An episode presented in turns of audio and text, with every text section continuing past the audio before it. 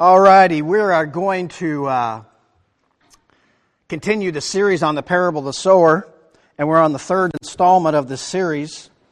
And you know, we've we've hit it from a couple different angles, and how important it is. Uh, most of us has probably been involved with, I would say, some sort of gardening in our life to some degree. So. Uh, Jesus used these illustrations in his culture because was uh, primarily agriculture was the mainstay of what people did. Everybody uh, was involved in being able to grow their own food. But have you ever noticed that uh, it's so much easier to grow a weed than it is something that you want to eat?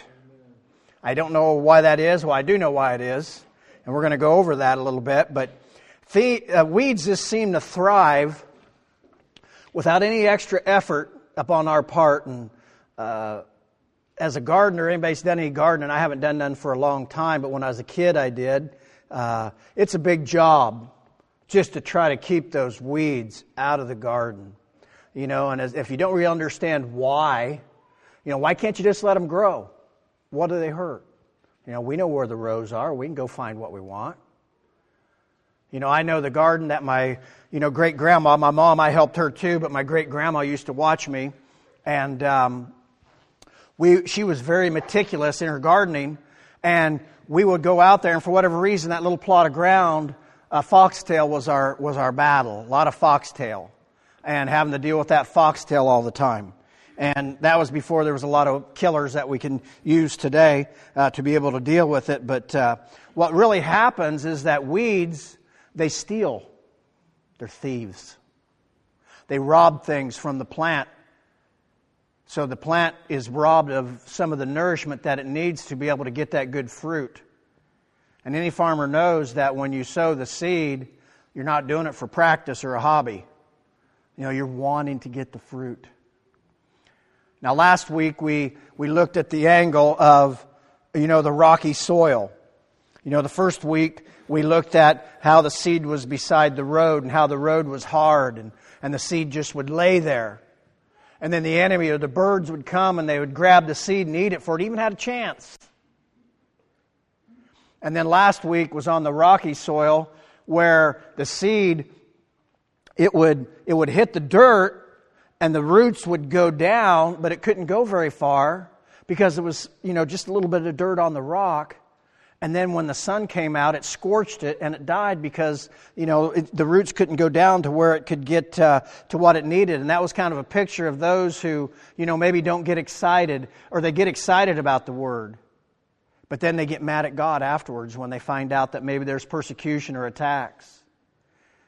You know, it's a little different than in the, in the first week because not everybody has ears to hear. It talks about being dull, dull of hearing. And that's talking about not being excited about the Word of God. And that's what amazes me.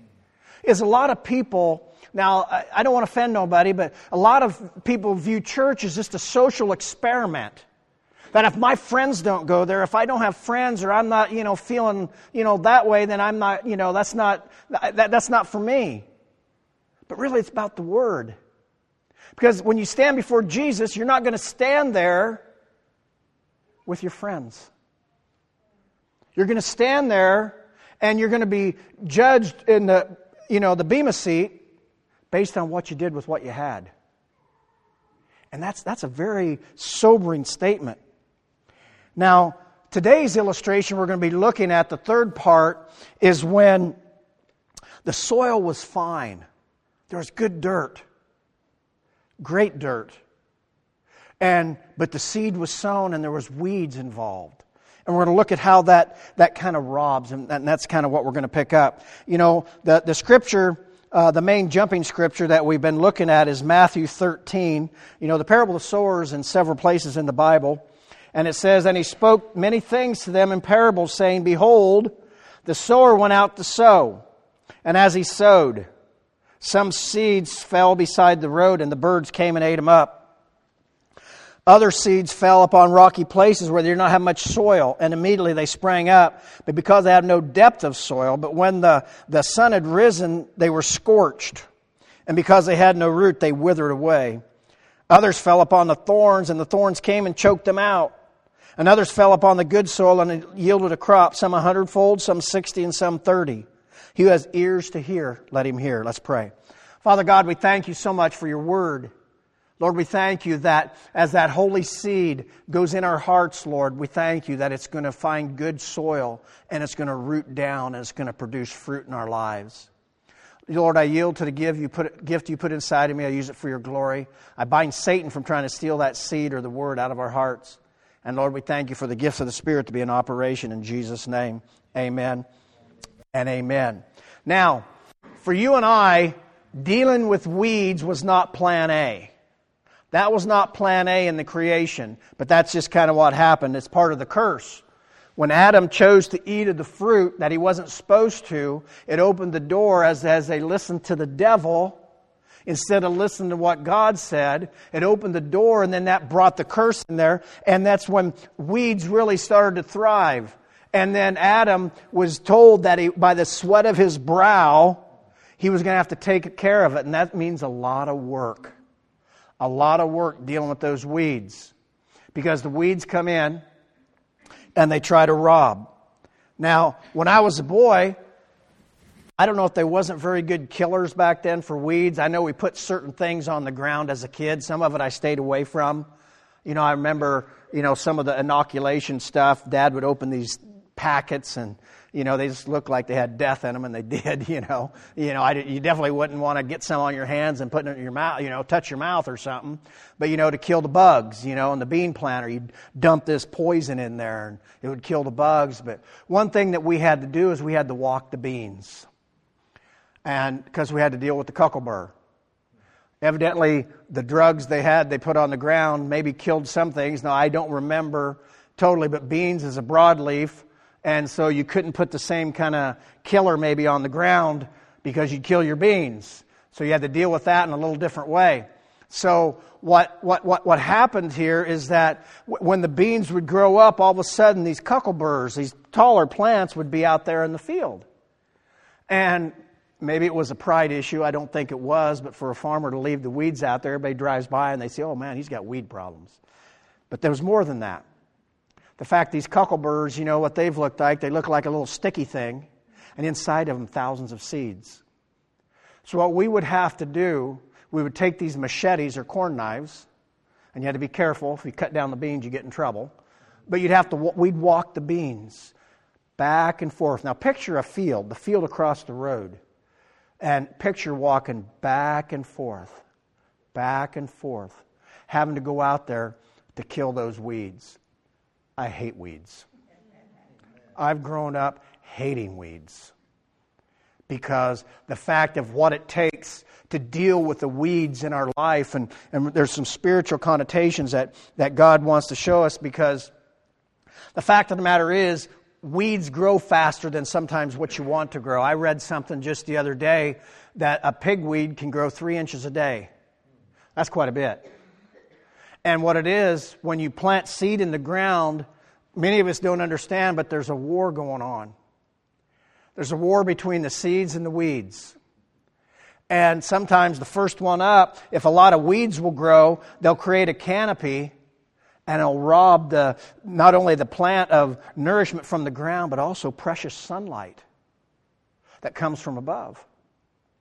So the weeds kind of shade things and it keeps us from getting the good stuff from God. Now, the answer for what Jesus was trying to tell the people is found in verse 22. It says, And the one whom the seed was sown among the thorns, this is the man who hears the word, and the worry of the world and the deceitfulness of wealth choke the word, and it becomes unfruitful. So, we're going to look now at two word chokers. Two word chokers that you and I have to deal with. Now, it's talking about the idea of the affairs of this life. And as I mentioned, it's competing against God's word. Just like the seeds and the weeds, they're fighting as they go on the ground. I mean, they're not actually getting into it, but it's really the first one there wins. The first one that grows up and can be able to get established. You know, you want to get something established. If you've ever torn up the ground, you want to try to get grass seed to grow out in your yard. You want it to get established before it gets hot so that the roots can go down so it can survive. And so it's important that a seed gets established in our life. And that's what the Word of God's all about. It wants to be established in our life. And what happens is the fares of this life come in and it tries to choke it. Now, it talks about here in Matthew the worry of the world and the deceitfulness of wealth or riches. Now, Mark chapter 4 also adds the desires for other things, which kind of ties into both of these things uh, together. And what it's actually mentioning to us is the fact that it's talking about the cares or the pleasures of this world. Now, we live in these things. Now, it's not talking about God doesn't want us to have any fun. You know, that's what somebody would maybe read into that. But what happens is when something will take us away from God's Word. Now, the word choke means to throttle or suffocate. Throttle or suffocate. You know, we all know what choking's about, right? Maybe you've been choked, or maybe you've choked somebody. You know what it's like when their face turns red, right? They're, at, they're gasping for air. They're needing, you know, because they can't breathe. They're, they, you know, it's been throttled or it's been, you know, cut off. And see, that's what the devil's trying to do to the Word of God in our life because the weeds in your life are trying to create a canopy to stop the SON light the sunlight of God to come into our life. And that's its goal. The weeds are trying to get established. Now, the bad news is, is the weeds had a, uh, had a jump start on us because we are born sinners separated from God. And so the weeds of this world have been, been growing, and many times, if you can picture a very well established root system, like some big old tree, that's what's in our life. And that's why we have to deal with some of those things. So that the Word, the Holy Word of God, that seed will come in and then it's going to start to, to grow and, and, and we'll start to see change. Now, I found that a lot of people think they can multitask and they take great pride in multitasking. But what I found out is usually if they can multitask, they're really choking out the Word. Because what happens is that we're so consumed or preoccupied with the things of this world, it's robbing it. Because a seed's main goal in its life is to bear fruit. The only reason that you and I take in God's Word into our life is so that it will bear fruit in our life. And that fruit is the changed life. That's the fruit. So when the Word comes in, and it gets established and it starts to grow, then all of a sudden we start to see life change. And that's really what everybody's wanting in, our, in their hearts. Now, change is hard sometimes, but when God does it, it's really easy. It brings a lot of, lot of, of, of uh, great, great things start to manifest in our life. Now, the soil condition here, like I said, this was good soil. And when the, when, when the sower went out to sow, and it was sown among the thorns that were already in the dirt there. You know, this seed probably rooted down, it grew a stem, budded out some leaves, but then it stopped there. All before it went into the fruit stage. And see, that's what happens with a lot of Christians is the fact when they let the worries of the world come into our lives we don't really bear the fruit. Oh, we may put in the time. We may be the most faithful at church, but we haven't controlled our thought life. So just because we're faithful at church doesn't necessarily bring victory. We should be faithful. And I can watch a lot of people's lives who aren't faithful and they're a disaster. But my goal is if you've done the work to get faithful, I want you to get the fruit. I want you to be able to enjoy the fruit. And really, you technically don't enjoy it, but the person next to you will. Amen? Right? Is that how that works? Other people really enjoy the fruit in our life. It's not necessarily us, although we do uh, enjoy it too. Now, the worry of the world, what that's talking about. Now, worry will bring anxiety to our mind, and it affects us in our, in our, in our mind as well as our personality. If you're all stressed out and all worried, you know, so far, you're not yourself, are you? you're a little bit different. You're, you, you know, you can tell when somebody's, you know, all stressed out, maybe at work or, you know, maybe your spouse or something or a friend. You can tell they're just not themselves today. And see, that's what the enemy tries to do because he does, doesn't want us to be because the word worry, what it's actually talking about, I think it's merimna, I can't remember right now off the top of my head, but it's talking about a care or a divided thought. Our thoughts are divided. You know, and, and when, when our thoughts are divided, it gets us into a little bit of trouble in the sense that we're not going to be able to um, let that fruit start to uh, be manifested in our life. Now, what this worry's talking about, and I understand now, let's say you got a big attack on your life or something. It's one thing to be concerned about that, and really we're not supposed to worry at all. We're supposed to really lay it all in God's hands.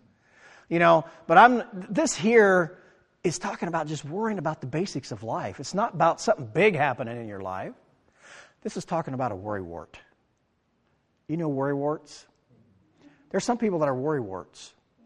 You know, they worry about everything, just the basics. But you know, God explained in Matthew 6 about, you know, how He takes care of the birds and, you know, all these things and, you know, how worry's not going to help us.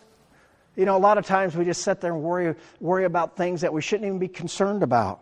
That it's going to, and God's going to be able to take care of it, and, and we just need to trust Him. And I found out that a lot of times, you know, we get more stressed out than, than we used to be in, in earlier days when life was simpler. You know, I was thinking the other day, when I started out working, I think I was making $3.50 an hour. That was my first job. And other than working on the farm, which was free, you know, to some degree. Although my parents gave me a lot of things, I'm not denying that.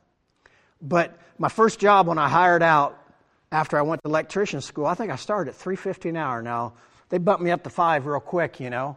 Uh, but anyway, not a lot of money compared to today's wages, maybe. But I wasn't stressed out. Life was easy.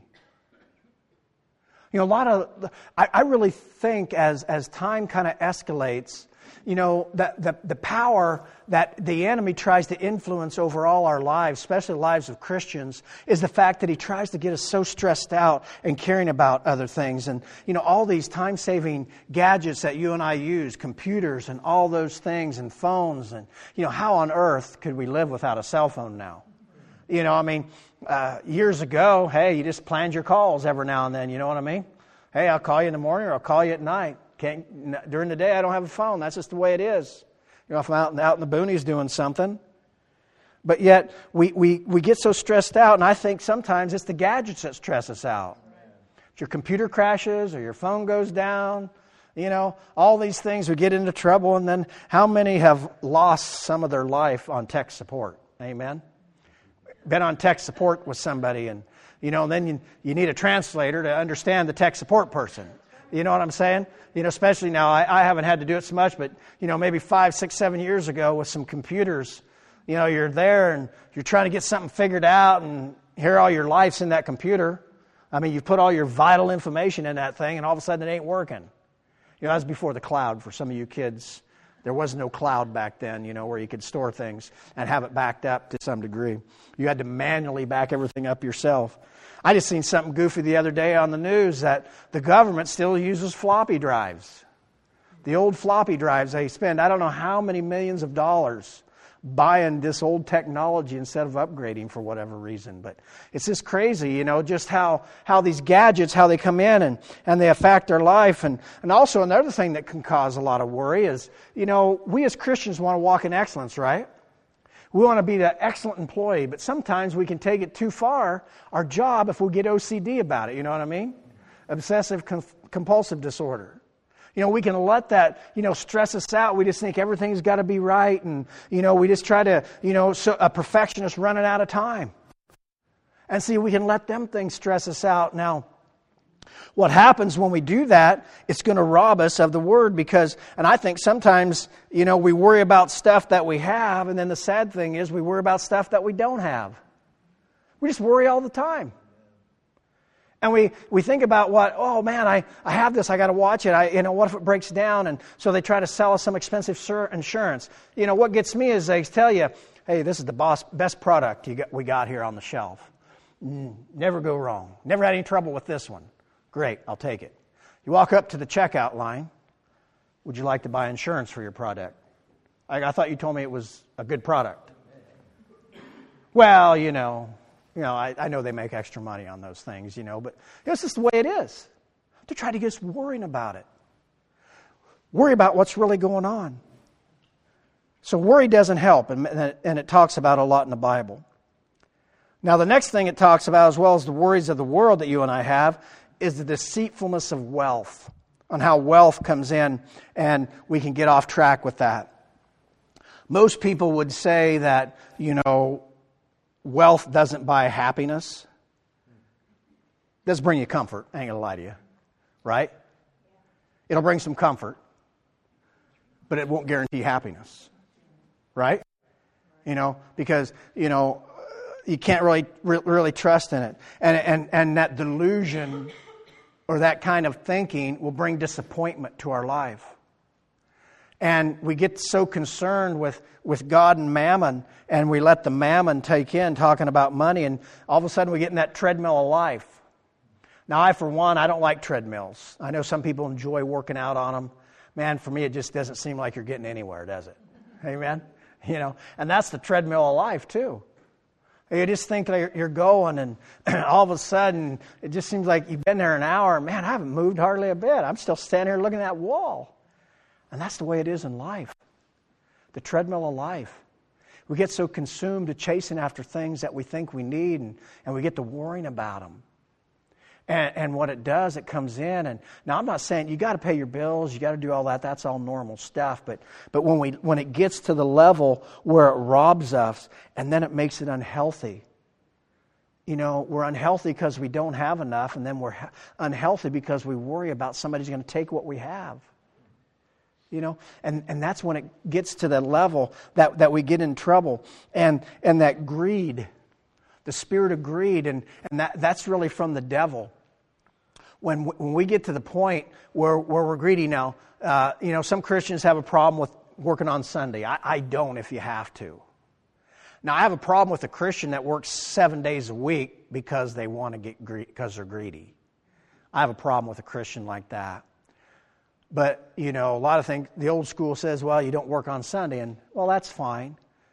But if you go out to eat, who's going to serve you? You know, so at church they criticize people for working on Sunday, and then they go out to eat and make somebody work to feed them. That's religion, right? No. So in, in, in, in dissecting this and, and bringing it around, really it talks about being consumed with greed. And when you're, see, it's talking about that divided mind. See, we, got, we can't have a divided mind and, and we need to keep our, our focus clear. Now, do you think about Jesus all every waking moment? No, that's not what this is talking about because that'd be hard to do, wouldn't it? You know, your employer probably wouldn't like that, you know, unless you work for God at the church or something like that. But still, you got to do something. Uh, there's other things, you know, that you take care of. So, what it's talking about is being able to deal with these two weeds in our life that come in to try to divide our mind from the, from the purity of God's holy word. Where we, you know, we need to worry the word really than worry about the other stuff. And we need to trust God that He's going to bless us and take care of us rather than thinking we have to do it all ourselves because, as we all know, money's not bad in itself. Money's a tool. That's all it is. It's a tool. You use it as a tool. You Use it as a tool that you buy for things that you need or do what you need to do, you know, uh, and that's how we need to look at it. So it all comes down to our heart focus, and that's where we're going to try to tie this together. Back to the uh, initial formula of what Jesus was saying before he spoke the parable, then he told about why some don't get it, you know, because a parable will bring clarity or confusion, correct? Clarity for those who are excited about the word, and that are into the Word, but confusion for those who have a divided mind, who really worldly, carnal, carnal Christians, and they're not really uh, privy to the, the, the, the, lack of a better term, the secret things of God. You know, some of these things are hidden to the worldly. You know, uh, God just reveals them to those who are, are somewhat of a diligent seeker. Now, so this person here had ears to hear, but they also heard other things. You know what I mean? They, they heard the word and they received the word, but in attention to the word, they also was listening to the enemy. And that's where that fruit couldn't grow. And next week, we're going to look at how to tie it all together so you get the fruit. But this person was doing almost everything right, but yet they did extra in the sense where they allowed those things to bombard their mind. And this is where you and I need to get the victory is mind control. You can control your mind. You can control what you think about. To some degree, like I said, if you're, you know, Brian here, he's a surgical nurse. You know, he has to focus while he's working, doesn't he? You know, it's different focusing on what you have, their task at hand, versus while he's working there, worrying about things. You know, there's a difference. It's one thing to think about, yeah, I got to, you know, have these, these things done and these things ready for the surgeon, versus while you're in between times worrying about, oh, you know, what about my, my money? Am I making enough money here? I, I, I don't know if I have enough, or I, you know, so and so has a sailboat now, and I want a sailboat. You know, and I, I got to have that sailboat. What am I going to do now? You know, and then you get to worrying about, I, I don't know if I'm going to be able to pay my bills or the idea of you know worrying about the world stuff you know other than finances you know just just different things about so and so's talking about me and you know all these things you get to worry and see there's difference between thinking about tasks and bringing worry in negative thought because negative thought is the weed and that negative thought so what happens when you have those negative thoughts now, this is going to be very enlightening. Think about something else. How hard is it, right? Think about something else. When you're worried about all these things and, oh, I'm so overwhelmed, I, I'll never get all this done, there's just too much to do. Think about something else. Think about a scripture. Think about a good thing the Bible talks. And see, when we do that, you think, well, that's not productive. Oh, yeah. If you're killing weeds, you're doing something, right? The fruit may not manifest instantaneously, but what it's going to do is you're starting to uproot those weeds that's in your life. And, and then as you start to do that, you're going to start to see victory. You know, there's story upon story I could mention you know, especially somebody who's dealing with insecurity, worrying about their spouse or their boyfriend or girlfriend. Are they being faithful? Are they going out and doing this? And then all of a sudden they're thinking, I just know they're talking to somebody else, or I just know. Hey, this may sound cold, but if they are, you worrying about it's not going to make it any better. Right? Have we ever gained any level of victory in our life by worry? Nothing. So there's things we can deal with, and there's things that we can't deal with. But controlling our mind, being able to focus on, you know, changing our focus. Well, Pastor, how many times do you have to do that? As many times as it takes. You know, some guys have a problem with lust. Every time they see a pretty girl or anything, all of a sudden their mind wanders. Well, how often do they have to bring their mind back? Every time. Instead of letting it go on and start to get off into fantasy land, you focus it back. You bring it back to where it needs to be. You husbands maybe aren't happy with your wives. Every time you have a negative thought about your wife and how they might irritate you, the Bible says he who finds a wife finds a good thing. Well, how often do you do that? Every time you have that thought.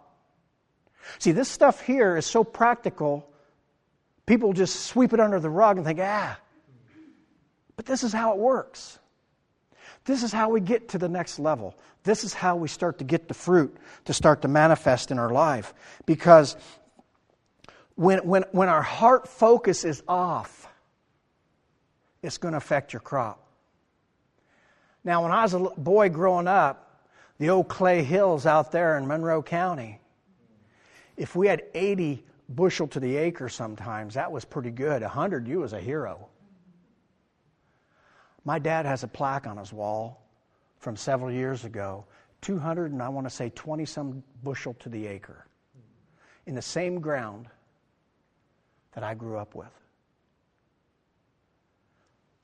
They put some additives in the ground to help the dirt. And we're going to look at that next week of what we can do to increase our harvest. Because the harvest is really what we want to see. And we don't want to be so spiritually humble in the sense that, no, I don't want nothing, you know, I don't want nothing from God. Honey, God wants to give us so much. He wants us to bear fruit. He wants us to grow and walk in victory. He, I don't know about you, but I loved it when my kids were victorious in different things in their life, and I still am. I know our Heavenly Father is the same way. When we start to walk and we start to wield the sword of the Spirit and we start to walk in that level of victory, it beats the devil back. Glory to God, that's what He's wanting. He's looking for people to do that. But we cannot have a divided mind and expect to really walk in that level of victory in our life. Because the weeds of the world are continually trying to come in to smother the word in our life. It's trying to choke it. You know, picture being choked and what that feels like. And see, that's what the enemy's trying to do to the Word of God in your life because if he can't steal it like he did in the first illustration with the hardened ground, then he tries to scorch it. And if he can't scorch it, he tries to smother it. See, Satan fears you when you have the Word working in your life. You are a threat to him. Because the most dangerous person on the planet is a Christian that knows the Word of God and is walking in it. He fears you because you do more damage in the kingdom than anything else can. Because you are living out the Word, you're being a doer of the Word of God. And that's, that's, that's what we want to see. Now, as a farmer, the most heartbreaking thing there is is to be a crop, have crop failure. You know, those old farmers that, you know, have the bottom ground by the cricks They'll drive by one day and, man, look how good them crops look. Next day, they're underwater. Crop failure. Or maybe you had a beautiful field and you're just looking out and you can start to see it start to, start to really manifest, and all of a sudden, a hailstorm comes. Boom, just, just pulverizes it. Just breaks your heart. Put all that labor, all that effort. Same thing with your garden. Put all that effort. Just about when the corn gets ready, the coons come, right?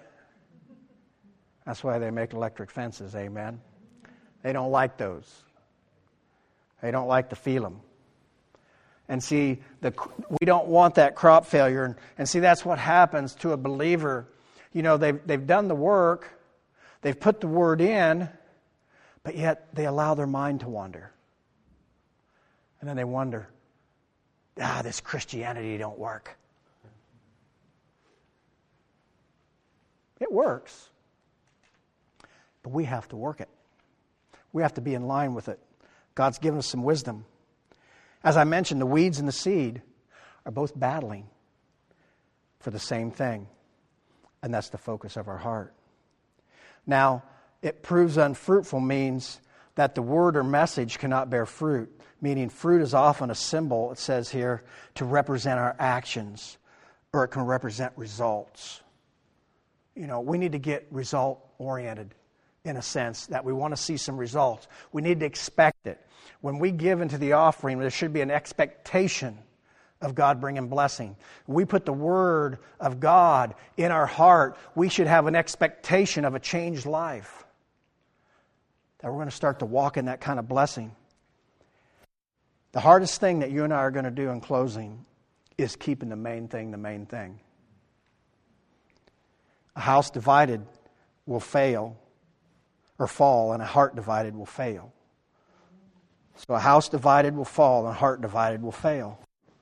So, that is your homework, amen, for this week. Is to practice on not allowing yourself to go negative. Amen? Try to keep that negative thoughts out. They're going to come. Radio, television, cell phone, internet. All these things bombard us because what we have to understand is that there's a spirit of the world, right? The Bible talks about the spirit of the world, then you got the spirit that is from God. All right? Both are speaking. God is speaking to you. But the world, the devil's system, is also speaking to you. And the sad thing is, Ben's we live in a fleshly body, we interpret the enemy's signal somewhat easier sometimes because it, it's natural, it's, it's earthly, it's, it's, it's also demonic. You know, but our flesh believes how it feels rather than what the word says. And so we have to transcend our feelings and get over into faith so that we can start to be able to walk and exhibit that, that form of victory that God has for our life. And it's available, amen? It's there for each and every one of us.